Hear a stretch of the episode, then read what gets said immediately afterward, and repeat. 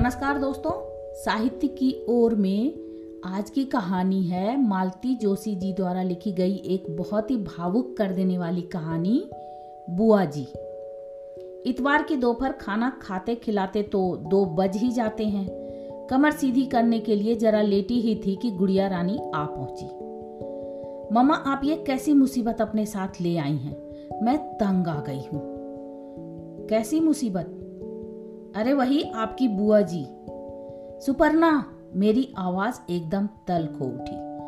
बड़ों के बारे में इस तरह बात करते हैं। ये नाराज़ होने वाली बात नहीं है, मम्मा।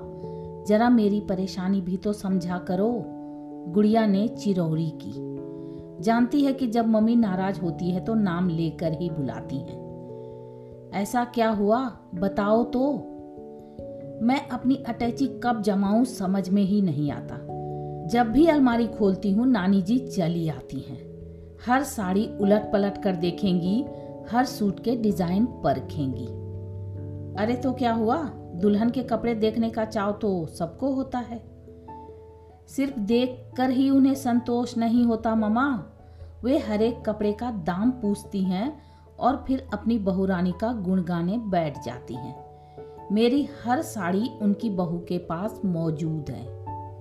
तो महँगी साड़ी खरीदने का ठेका क्या हम ही ने ले रखा है? बुआ जी की बहू बैंक में नौकरी करती है, ज़रूर खरीदती होगी। क्या पता?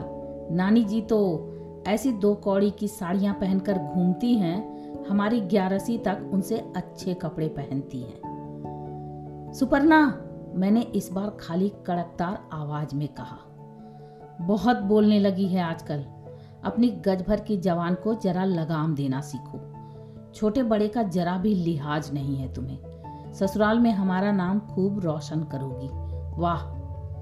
मेरी बात पूरी भी ना हो पाई थी कि दुपट्टे का कोना मुँह में ठूस कर बिटिया रानी कमरे से बाहर चली गई। उसकी आँखें छलछला आई थी। शादी के ठीक दस दिन पहले मम्मी से ऐसी करारी डांट खाने की उसने जरा भी कल्पना नहीं की होगी। मुझे मालूम था अब कमरे में जाकर देवी जी रोएँगी। रुला दिया ना उसे। इतनी देर बाद अब सुपर्णा के पिताश्री का बोल फूटा। क्या तुम जरा भी अपने पर काबू नहीं रख सकती? आठ दस दिन बाद वह ससुराल चली जाएगी तो इन्हीं बातों को याद करके रोती रहोगी। ससुराल जा रही है, इसलिए तो डांटना ज़रूरी है। बोलने से पहले कुछ तो सोचना चाहिए। यहाँ तो मैंने जरा सा डांट भर दिया है। ससुराल में ऐसे मोती बिखेरेंगी तो ज़िंदगी भर को मनमुटाव हो जाएगा। मैं जानता हूँ, गुड़िया जरा मुँह फट है। पर तुम्हारी बुआ जी भी तो जरा ज़्यादा ही इंटरफेयर करती हैं। बच्चों को अच्छा नहीं लगता। पता नहीं तुम इन्हें क्या सोचकर साथ ले आई हो। घर में पहली पहली शादी है, वह भी लड़की की। कोई सलाह देने वाला चाहिए कि नहीं? न मेरी सास ज़िंदा है, न अम्मा। जिठानी को फुर्सत नहीं है। फिर क्या करती? इन्हीं को लिवा लाई। ये भी कौन सी फुर्सत में है? बहू की नौकरी की वजह से अनेक गिरस्ती से जूझ रही है। एक दिन के लिए कहीं जा नहीं सकती। वह तो मेरी परेशानी देखकर मिलिंद को तरस आ गया। बोला, कोई बात नहीं, जीजी। दस पंद्रह दिन की बात है। मैं अपनी सास को बुला लूँगा। मुझे अगर पता होता कि बच्चों को उनका आना इतना अखड़ जाएगा तो क्या किसी का एहसान लेती? खैर, ले आई हो तो ठीक है, कोई बात नहीं। गुड़िया ठीक कहती है। अरे तो गुड़िया ने कौन सी बड़ी बात कह दी? ग्यारहसी कौन अपने पैसों से साड़ियाँ खरीदती है? जितनी भी पहनती है, सब मेरी दी हुई हैं। लाख पुरानी सही, पर महँगी तो है। अच्छी तो होंगी ही। ना हो तो तुम बुआ जी को भी दे दूँगी भाई। आते ही एकदम से देना तो अच्छा नहीं लगता ना। सोचेंगी अपना बड़प्पन दिखा रही है। वैसे भी बड़ी बूढ़ियों को कपड़ों का होश कहाँ रहता है? उनकी बहू का फ़र्ज़ था कि एक बार सास का सामान देख तो लेती। पर आजकल की लड़कियों में इतनी अकल कहाँ होती है? अपने में ही उड़ी उड़ी फिरती हैं। बड़ी देर तक मेरी बात का कोई जवाब नहीं आया तो देखा श्रीमान जी की नाक फिर बजने लगी है। रविवार की दोपहर किन्हीं बुआ जी के लिए बर्बाद करना उनकी फितरत में नहीं है। वैसे भी बुआ की मानसिकता औरों को समझाना बड़ा मुश्किल है। मैंने उन्हें शुरू से देखा है, इसलिए मैं समझ सकती हूँ। उनका पूरा जीवन ही एक अभाव की कहानी है। न कभी ढंग का पहना, न खाया। एम कॉम तक मिलिंद के पास ढंग की साइकिल तक नहीं थी। ईश्वर की कृपा से अब समय बदल गया है। मिलिंद की अच्छी नौकरी है, बहू भी नौकरी वाली आ गई है। अब वे अगर डींग हाँकती हैं, अपने ऐश्वर्य का बखान करती हैं तो उसके पीछे भी एक कॉम्प्लेक्स है। वे शायद सामने वाले के मन से अपनी विपन्नता की याद मिटा देना चाहती हैं। उनके इकलौते बेटे को कभी गिलास भर दूध नसीब नहीं हुआ। अब घर में डेढ़ लीटर दूध आता है तो उन्हें लगता है कि दूध की नदियाँ बह रही हैं। खुद ज़िंदगी भर 20-25 रुपए की छींटदार धोती पहनती रही हैं। इसलिए बहू की साड़ियों में उन्हें राशि वैभव नज़र आता है। वह तीन सौ रुपए की साड़ी रोज पहनने के लिए निकाल लेती है तो उनकी आँखें चौंधिया आ जाती हैं। बहू सालगिरह पर पंद्रह सौ की साड़ी खरीदती है तो वे बौखला जाती हैं। खुद एक फटीचर चप्पल में साल दो साल गुजार देती हैं। इसलिए घर में लगी जूतों की कतारें उन्हें चकित करती हैं। तीन सौ रुपए की चप्पल तो कल्पना की पराकाष्ठा है।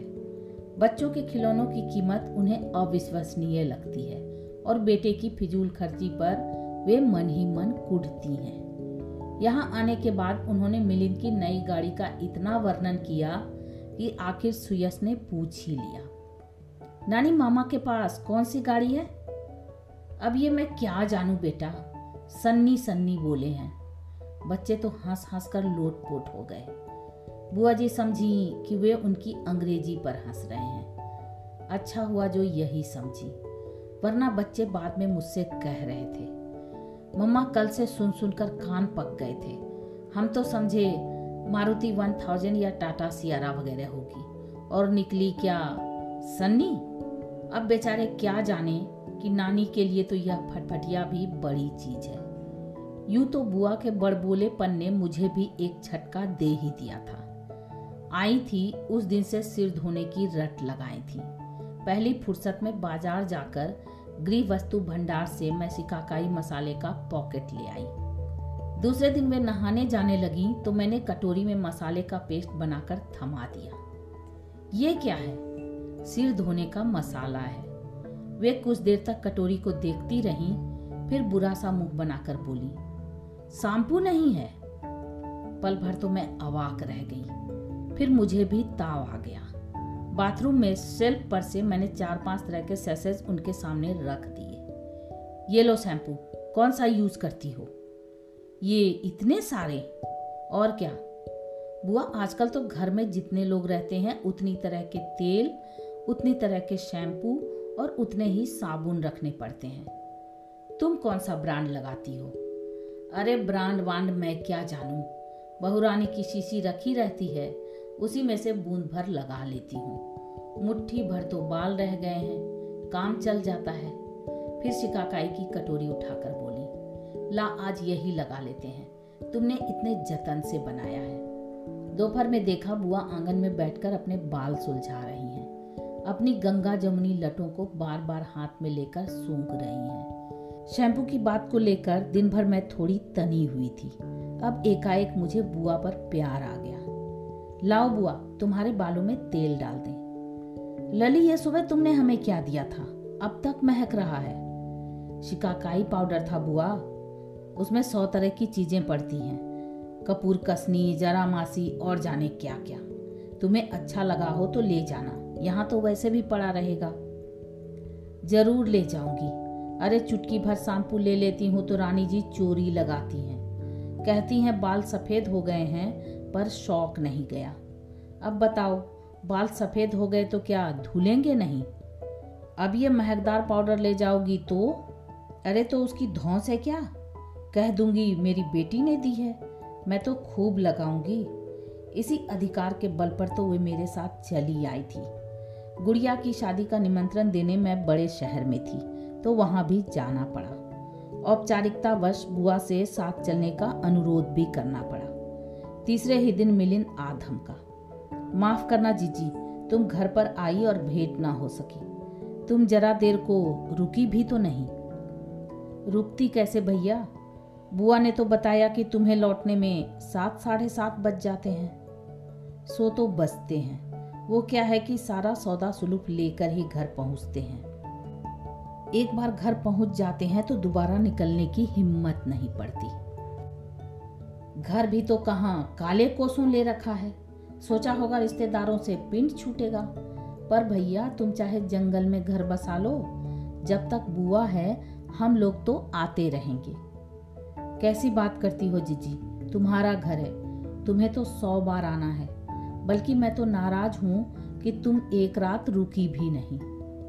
समय नहीं था रे, नहीं तो ज़रूर रुकती। यहाँ तो बस भागम भाग मची हुई है। घर भी जल्दी पहुँचना है। ढेर सारा काम पड़ा है। कब जा रही हो? आज ही जा रही थी, पर बुधवार है ना, भाभी ने जाने नहीं दिया। अब कल सुबह जाऊँगी। तो अम्मा को कल सुबह यहीं छोड़ दूँ कि बस स्टैंड ले आऊँ? क्षण भर को मुझसे कुछ उत्तर ही नहीं देते बना। फिर तुरंत अपने को संभाल कर मैंने कहा तो बुआ, चल रही है ना? चलो यह अच्छा रहा। बड़े भैया चुपचाप हमारी बातें सुन रहे थे। बोले मिलिन तुम्हें कोई परेशानी तो नहीं होगी? परेशानी तो बहुत होगी बड़े भैया। घर और बच्चे सभी कुछ तो हम अम्मा के भरोसे छोड़कर जाते हैं। पर क्या करें? वे तो जिद पर आ गई हैं। कल से तो खटपाटी लेकर पड़ गई हैं। कहती हैं, नौकर चाकर तक साल में महीना पंद्रह दिन छुट्टी मना लेते हैं, पर मैं तो बंधुआ मजदूर हो गई हूँ। परसों बाद तो घर से निकलने का मौका आया था। नहीं तो आजकल इतने प्यार से बुलाता ही कौन है? पर न तो तुम रिश्तेदारी निभाओगे, न मुझे ही निभाने दोगे।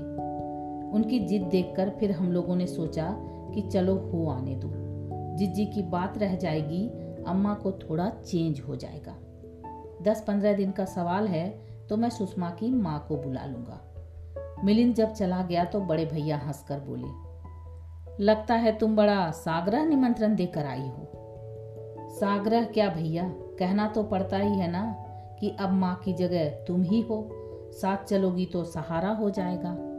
चलो अच्छा है, भाभी बोली, तुम्हें सहारा हो ना हो, बुआ जी को तो आराम हो जाएगा।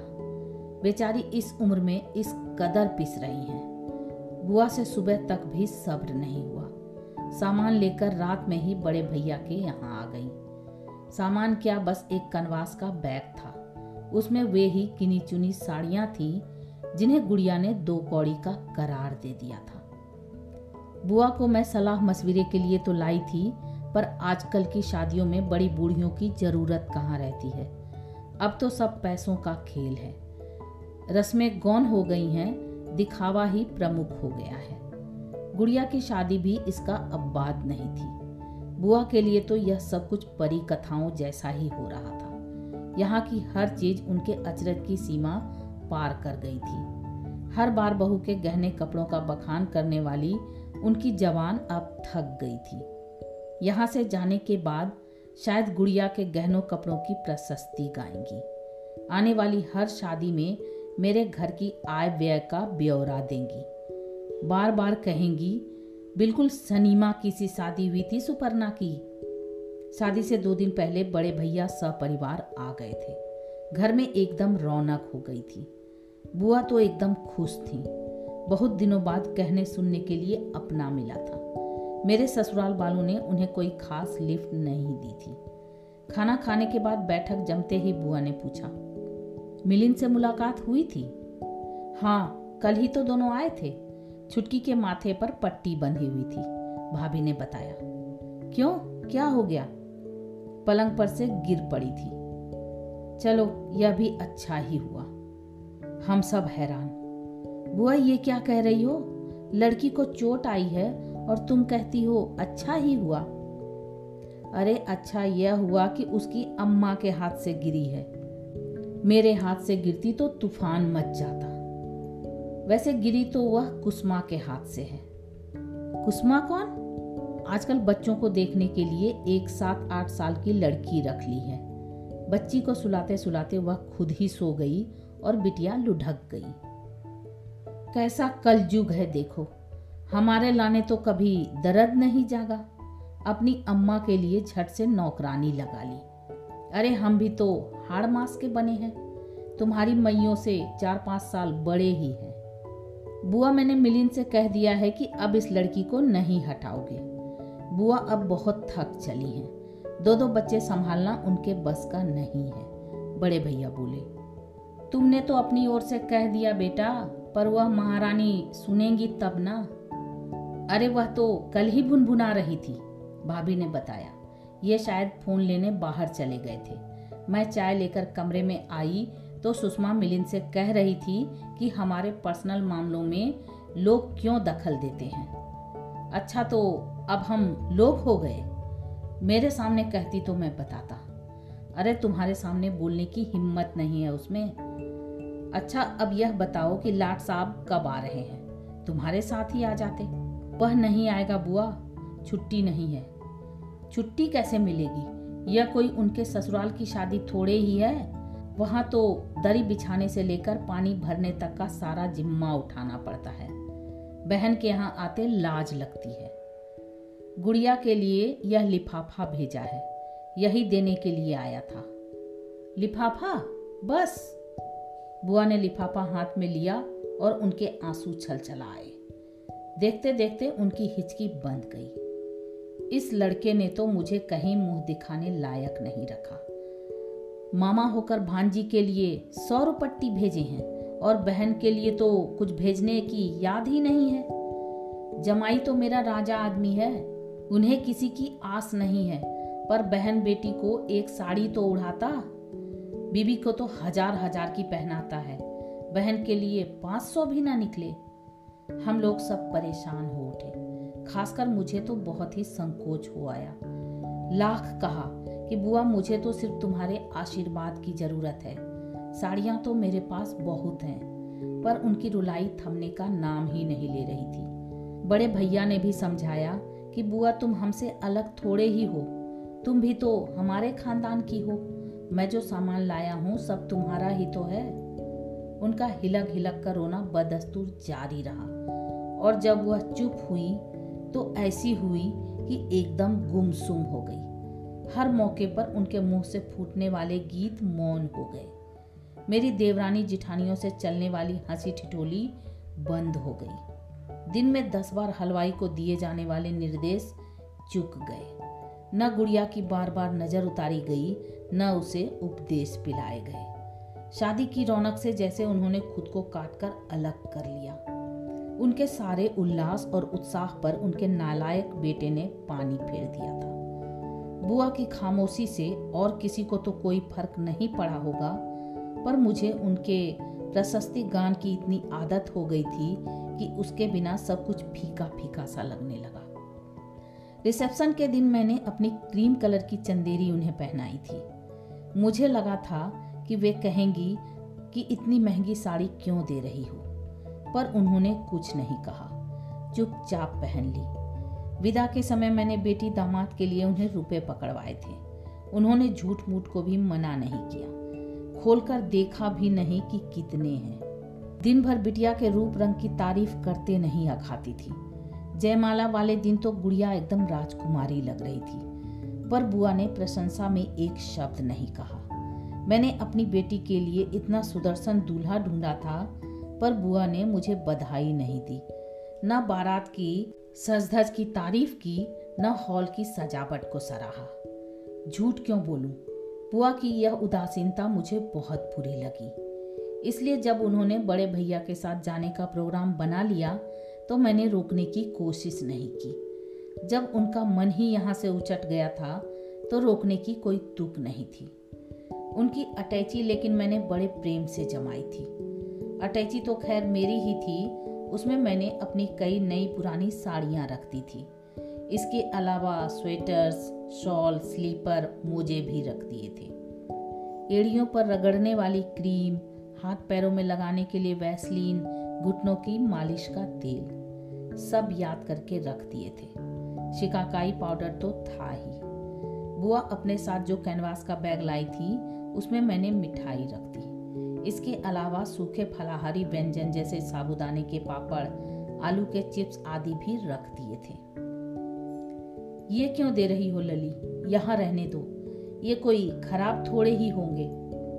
बुआ यहाँ यूँ ही पड़े पड़े सड़ते रहेंगे। तुम्हारे तो व्रत उपवास चलते रहते हैं। काम आ जाएँगे। और इनके लिए घी कहाँ से आएगा? मैं अवाक होकर उनका मुँह देखने लगी। बुआ ने वे सारी पोटलियाँ परे सरकाते हुए कहा, रहने दो लली, तुमने अभी हमारी बहुरानी का राजपाट देखा नहीं है। फ्रिज तक में ताला पड़ा रहता है। कभी कभी तो एक गिलास ठंडे पानी तक को तरस जाती हूँ। मेरा मन एकदम ममता से भर आया। बुआ, तुम यहीं रह जाओ। अरे नहीं बिटिया, बेटी के घर कोई हमेशा रह पाता है। ज़िंदा रही तो तेरे बेटे की शादी में ज़रूर आऊँगी। ज़िंदा क्यों ना रहोगी? अब कोई ज़्यादा दिन थोड़े ही हैं। बस दो तीन साल समझो। लली, अब तो दो तीन साल भी बहुत भारी लगे हैं। खैर, मरना जीना तो भगवान जी के हाथ में है, पर जब तक जीऊँगी, तुझे असीसती रहूँगी। ये पंद्रह बीस दिन मेरे खूब सुख से बीते। मन भर के खाया, मन भर के सोई। हाथ पैरों में थोड़ी जान आ गई। तुम्हें अब आराम करना चाहिए बुआ। आराम भी बिटिया ऊपर से लिखा कर लाना होता है, तब मिलता है। हमारे भाग में तो नरक उलिचना लिखा है। शादी के बाद सास की दो दो जज की निपटानी पड़ी थी। अपने बच्चों का तो खैर करना ही था। अब बच्चों के बच्चों को भुगत रहे हैं। हमें तो लगता है कि मरने के बाद भी हमारी मुक्ति नहीं होगी। वहाँ हम जमराज के नाती पोतन के पोतड़े फीसते रहेंगे। चलते समय बुआ खूब रोई। मुझे भी रुलाई आ गई। दो दिन पहले गुड़िया को विदा किया था। उस दिन भी मैं खूब रोई थी। पर इस रोने में और उसमें फ़र्क था। वियोग के उन कातर क्षणों में भी मन खुशी से डब डब हो रहा था। आँखों के सामने बेटी के सुखद भविष्य की संकल्पना थी। पर बुआ को तो मैं वहीं वापस भेज रही थी, जो उनके लिए नरक था। काश मैं उन्हें हमेशा अपने पास रख पाती। तो ये आप सुन रहे थे मालती जोशी जी द्वारा लिखी गई कहानी, बुआ जी रेनू की आवाज़ में। ऐसी ही दिलचस्प कहानियों को सुनने के लिए मेरे चैनल को सब्सक्राइब करें, लाइक करें और शेयर करें। और हाँ कमेंट करके ज़रूर बताएँ कि आपको ये कहानी कैसी लगी। Thank you. Thank you.